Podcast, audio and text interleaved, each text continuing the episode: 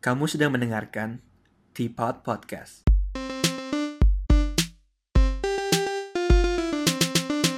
Hello, welcome back to Teapot. Baik lagi bersama gue, Fernando Sugianto. Dan hari ini gue sebenarnya nggak tahu mau ngomongin apa sih. Tapi mungkin uh, gue mau share soal beberapa keresahan yang yang gue baca dari banyak berita uh, di sosmed juga. Nah akhirnya jadi sebenarnya keresahan itu jadi uh, menimbulkan pikiran-pikiran yang lain lah gitu. Oh dan disclaimer, gue bukan expert di bidang ini atau apa pun itu, tapi ini cuma opini dari keresahan gue aja sih. Mungkin yang paling rame di minggu ini sih tentang kasusnya Novel Baswedan ya. Buat kalian yang belum tahu, uh, Novel Baswedan itu adalah seorang penyidik senior KPK. Terus uh, waktu lagi di jalan dia sempat diserang air keras sama orang nggak dikenal gitu, di, disiram mukanya pakai air keras sampai akhirnya mata sebelahnya itu uh, kayak rusak permanen lah gitu. Kalau kalian penasaran, coba Google aja deh novel Baswedan dan kalian bisa lihat kerusakan yang terjadi di salah satu matanya gitu. Nah, jadi kan penyerangan itu terjadi uh, bulan April tahun 2017 lalu. Iya, walaupun udah lama gitu, tapi pelakunya nggak ketangkep-tangkep nih. Karena banyak desakan dari masyarakat juga, presiden juga akhirnya uh, terdesak buat ngebentuk tim pencarian atau buat investigasi gitu deh supaya kasus ini cepat selesai gitu kan. Soalnya udah, udah lama banget nih kasusnya. Dan setelah dua tahun dari penyi dari penyiramannya tanggal eh bulan Desember 2019 itu polisi baru nangkep dua orang akhirnya. Yang di, dikira itu sebagai pelakunya. Tapi uh, karena lama banget baru ketemu gitu semua orang jadi punya banyak keraguan sama bahkan Pak Novelnya sendiri sempat punya keraguan kalau sebentar kalau pelakunya yang ketangkep eh kalau orang yang ketangkep itu benar-benar pelakunya. Karena dia nggak yakin katanya dua orang ini itu uh, yang nyirem mata dia gitu. Nah setelah semua setelah semua lama-lama ini akhirnya bulan Maret 2020 tahun ini sidangnya baru baru dilaksanain tuh. Sampai kemarin baru-baru uh, ini kayaknya bulan Juni masih bulan Juni juga kalau nggak salah tanggal 11 Juni di persidangannya itu orang-orang juga pada pada kesel makanya kasusnya ramai lagi juga karena jaksa cuma nuntut hukuman ke, buat pelakunya itu cuma satu tahun gitu satu tahun penjara gitu ya karena cuma satu tahun pastinya banyak banget orang yang ngerasa aneh gitu kan. Karena bentar banget satu tahun gitu. Kadang orang bilang e, nyolong ayam aja hukumannya bisa lebih lama kan. Juga terus kalau ngelihat dari faktanya juga nyari orangnya aja itu kan udah lebih lama dibanding hukumannya. Nyarinya dua tahun dihukum cuma setahun gitu. Dan kalau dipikir-pikir sebenarnya aja ini kasus yang lebih besar kan.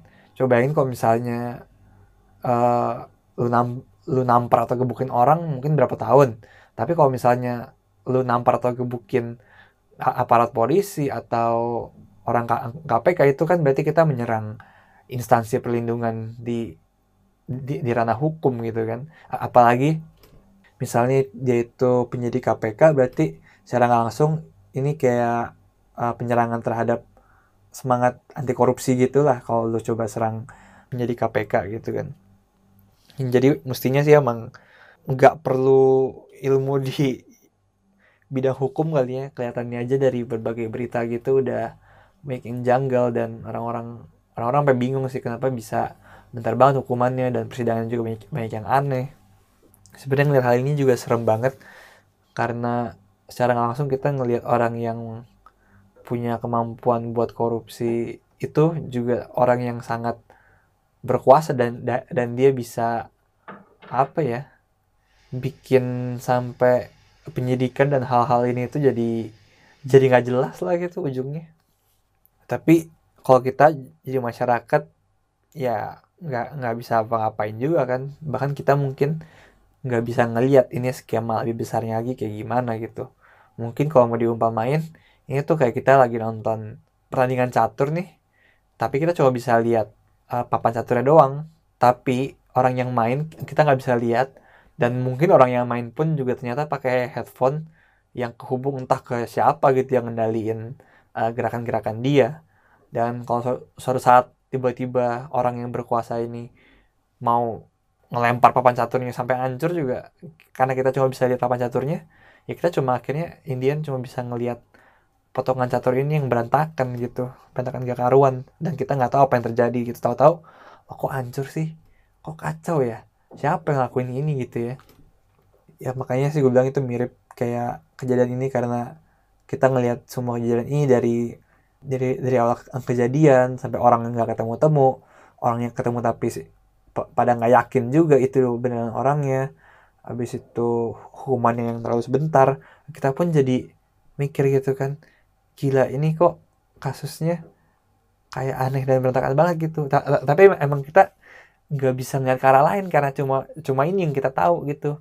Dan mungkin ada beberapa permainan di level yang lebih tinggi orang-orang yang lebih berkuasa tapi kita sebagai masyarakat biasa ya nggak bisa ngeliat hal itu karena karena apalah daya kita gitu dari permainan yang lebih tinggi ini kan gitu. Saya sebenarnya sih gue pengen bisa lebih nge ngebahas hal ini lebih lanjut ya karena ya resah juga ngelihat uh, apa klimaks dari kasus ini itu sangat anti klimaks gitu kan.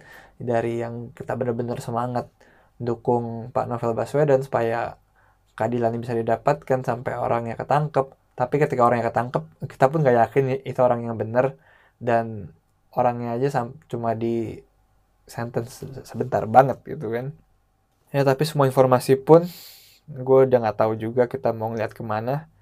Ya walaupun katanya sih masih ada harapan ya kalau walaupun dituntutnya cuma setahun sama jaksa umum tapi uh, hakim itu bisa ngasih hukuman yang lebih dari yang dituntut gitu kan. Uh, ya tapi kita nggak tahu sih apakah bahkan dilakukan atau dengan desakan masyarakat mungkin uh, bakal terjadi tapi ya nggak nggak tahu sih we'll see how it goes dan ya semoga hal kayak gini nggak sering-sering terjadi lagi deh. Terus juga kayaknya gara-gara hal ini juga jadi banyak yang kecewa juga ya sama presiden kita Pak Jokowi katanya uh, kok kurang dipantau gitu kenapa hasilnya bisa seperti ini? Walaupun ada juga yang bilang udahlah Pak Jokowi kan udah ngelakuin apa yang dia bisa buat uh, ngasih perhatian lebih, mendesak polisi buat bikin tim investigasi dan lain sebagainya.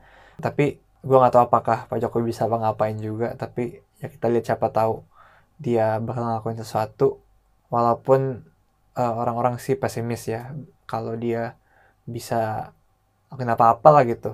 Kalau misalnya dia nggak bisa ngelakuin apa-apa pun, gue dan yang lain juga pasti berharap kayak dia at least jadiin ini kasus yang terakhir lah gitu. Karena katanya sebenarnya banyak juga kasus penyidik KPK yang diserang dan kasusnya nggak terungkap gitu. Kan sebenarnya serem juga ya kalau misalnya banyak petugas KPK yang diserang dan nggak terungkap. Mereka kan jadi nggak berasa nggak ada perlindungan nih. Dan kalau mereka nggak berasa dilindungi oleh, negara atau bahkan malah di malah diabaikan gitu ya semakin ke depannya semakin semakin sedikit lah yang mau jadi penyidik di KPK gitu. Karena resikonya tinggi mungkin cuma hanya orang-orang nekat yang mau jadi penyidik KPK gitu orang-orang yang menimbang-nimbang kayaknya risikonya nggak nggak sepadan nih. Gue coba melakukan hal yang baik tapi buat negara tapi negara pun nggak mau melakukan hal yang sama buat gue gitu. So ya yeah, sangat meresahkan hal ini buat gue ngelihat uh, korupsi di Indonesia yang masih sering terjadi ya. Tapi semoga ke depannya lebih baik lah kita lihat aja uh, terus pantau kasus-kasusnya juga baca berita juga kalau kalian uh, sempat punya waktu. And ya, tadi gue bilang semoga hal ini nggak terjadi lagi ke depannya. Nah nyambung juga sedikit sama kasusnya Pak Novel Baswedan nih. Mungkin kalian juga sempat lihat ada komedian yang lagi viral gara-gara kasus ini juga. Namanya itu Bintang Emon. Dia tuh bikin video lucu-lucuan lah dari fakta kasusnya Novel Baswedan gitu kan terus videonya viral banget lah ditonton sama lebih dari 20 juta orang kali ada yang nonton di Instagram gitu. Terus dia juga di videonya juga di repost sama Nacho Shihab. Dan juga menurut gue sih emang lucu banget sih. Kalian juga harus cek juga kalau misalnya sempet di Instagram cari aja bintang Emon cari di IGTV dia. Ada uh, yang ngomongin soal nggak sengaja ini dia dia uh, kayak ngeledek lah gitu katanya kan dituntut cuma satu tahun karena orangnya itu uh, pelakunya itu nggak nggak sengaja nyiram mukanya Pak Novel karena sebenarnya aimingnya ke eh se sebenarnya targetnya ke badan tapi nggak sengaja kena muka gitu kan. Jadi hal ini dibikin lucu-lucu sama dia dan brilian banget sih komedinya. So I think kalian juga harus lihat itu. Tapi yang menarik dari semua ini sih setelah dia viral orang-orang suka video dia banyak yang nge-share juga terus tiba-tiba ada beberapa akun-akun random yang orang orang-orang curiga itu uh, buzzer-buzzer pada ngebikin fitnah dan, dan nuduh kalau bintang Emon itu pakai narkoba lah gitu katanya. Terus ya pastinya warganet dan netizen akhirnya jadi jadi pada kesel gitu kan kayak ini orang cuma ngelucu aja sa sampai di fitnah-fitnah gini. Terus banyak yang belain banyak artis dan influencer yang belain bintang Emon juga. Uh, bahkan dari pemerintahan juga ada yang bilang ya sebenarnya sah-sah aja buat uh, bintang Emon bikin video-video seperti itu kan. Terus orang-orang pada mencurigainya itu buzzer-buzzer ini dari pemerintah gitu karena mereka nggak seneng dikritik gitu kan. Tapi gue juga gue juga sempat dengar um, videonya Enes Prakasa ya yang yang bilang katanya sih menurut gue masuk akal banget sih. Uh, emang ada tiga, tiga, tiga kemungkinan gitu. Yang, yang, yang pertama bisa aja yang beneran itu buzzernya pemerintah gitu karena nggak senang dikritik. T tapi yang kedua juga bisa aja ada orang-orang yang nggak senang sama pemerintah jadi dia bikin uh, berita ini seakan-akan yang melakukan hal itu adalah buzzer pemerintah. Padahal tujuan dia memang supaya kita benci sama pemerintah gitu. Mungkin ini dari pihak dari luar atau dari mana pun itu yang yang pengen mengaruh domba kita sama pemerintah lah gitu. Atau yang ketiga ya orang-orang random yang entah bagaimana caranya bisa dapet keuntungan dari semua ini gitu kan. Entah entah uang entah fame mungkin atau apa pun itu. Nggak tahu juga sih. Tapi kalau kalian lihat beritanya juga kan bintang Emon sempat dilaporin juga sama orang yang yang ngakunya orang dari PSI Partai Solidaritas Indonesia gitu kan. Tapi semua orang PSI juga mendisown dia gitu katanya. Dia bukan apa ya bukan bukan pengurus lah gitu bukan pengurus bukan caleg. Dia cuma anggota kayak bagian dari fans clubnya gitu lah. Jadi dia da daftar buat jadi anggota sempat foto-foto. Orang-orang ngiranya PSI yang ngelapor ini. Padahal uh, PSI pun kayaknya sebagian besar juga mendukung bintang Emon ya buat menyuarakan pendapatnya karena dibilang itu kan kebebasan berpendapat gitu. Sebenarnya menarik banget di mana satu fenomena ini itu bisa di politisasi bisa digunakan untuk mendapatkan kepentingan yang lain oleh beberapa banyak pihak sih. Jadi menurut gue emang di zaman sekarang uh, zamannya banyaknya buzzer ini serem juga sih di mana satu hal itu bisa nyambung ke hal-hal lainnya yang bakal dipakai buat kepentingan mereka masing-masing gitu antara untuk menaikkan nama mereka ataupun menjatuhkan nama orang lain gitu. Ya tapi kan sekarang kita juga nggak tahu siapa yang ngelakuin itu dan apa motifnya gitu kan. Tapi gue pikir sih serem aja ya ngelihat orang yang ber bercanda lucu dan padahal isi dari candaannya dia itu juga nggak kritis-kritis amat gitu ya. Nggak ada yang nggak bisa lo temuin di berita. Cuma di dikemas dengan lebih lucu dan ditambah-tambahin hal yang apa ya skenario what if gitu yang bisa bikin hal ini lebih lucu gitu kan. Jadi emang sebenarnya nggak tahu kenapa hal ini dipermasalahin. Padahal beritanya juga udah dipublish dan orang-orang bisa lihat langsung aja di berita itu juga. Tapi hal ini jadi bikin gue mikir sih, jangan-jangan orang sekarang itu lebih takut di ngomongin sama komedian atau atau influencer di sosial media di, dibanding uh, dikritik sama media massa gitu mungkin kayak koran atau ya koran online atau apa pun itu kali ya. Karena mungkin mereka mikirnya udah semakin dikit juga orang yang konsumsi media konvensional. Jadi walaupun diberitain yang buruk-buruk pun mungkin nggak pada gitu khawatir lagi kali ya. Kalau zaman dulu kan sering banget tuh misalnya ada yang ngeritik apa terus bisa sampai diancam jangan dipublish lah, jangan disiarin atau apa pun itu. Tapi sekarang kayaknya jadi lebih uh, mengarahnya takut di komentar yang buruk-buruk sama influencer atau komedian gitu kali ya. Komedian sih lagi sering-seringnya diserang karena mungkin mereka sering bercanda dan bercanda mereka itu dianggap serius yang menurut gue lucu banget sih apa di zaman sekarang ini ketika politisi pada ngomong itu kita anggapnya mereka asal-asalan bercanda isinya kosong. Tapi giliran giliran komedian bercanda itu malah somehow lebih make sense dan kita lebih nganggap serius hal ini ngomongin komedian sampai bahkan sering sering kali jadi masalah gitu. Tapi kalau misalnya pemerintah atau uh, politisi yang ngomong itu sering kali kita nganggapnya ah, dia bercanda doang lah gitu. Jadi udah udah mulai kebalik nih dunia jadi kayak begini. Aneh juga. Nah terus ngomongin soal bercanda lagi ada juga nih berita yang bikin gue heran-heran banget sih.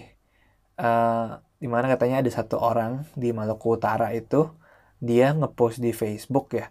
Salah satu jokesnya presiden kita yang dulu Gus Dur dia tuh mengutip uh, joknya Gus Dur yang bilang hanya ada tiga polisi jujur di Indonesia patung polisi polisi tidur dan Jenderal Hugeng gitu kan terus uh, setelah dia nge-repost itu tahu-tahu dia di diciduk sama polisi di di daerah sana terus di nggak tahu kayak diminta keterangan, diminta klarifikasi dan lain sebagainya.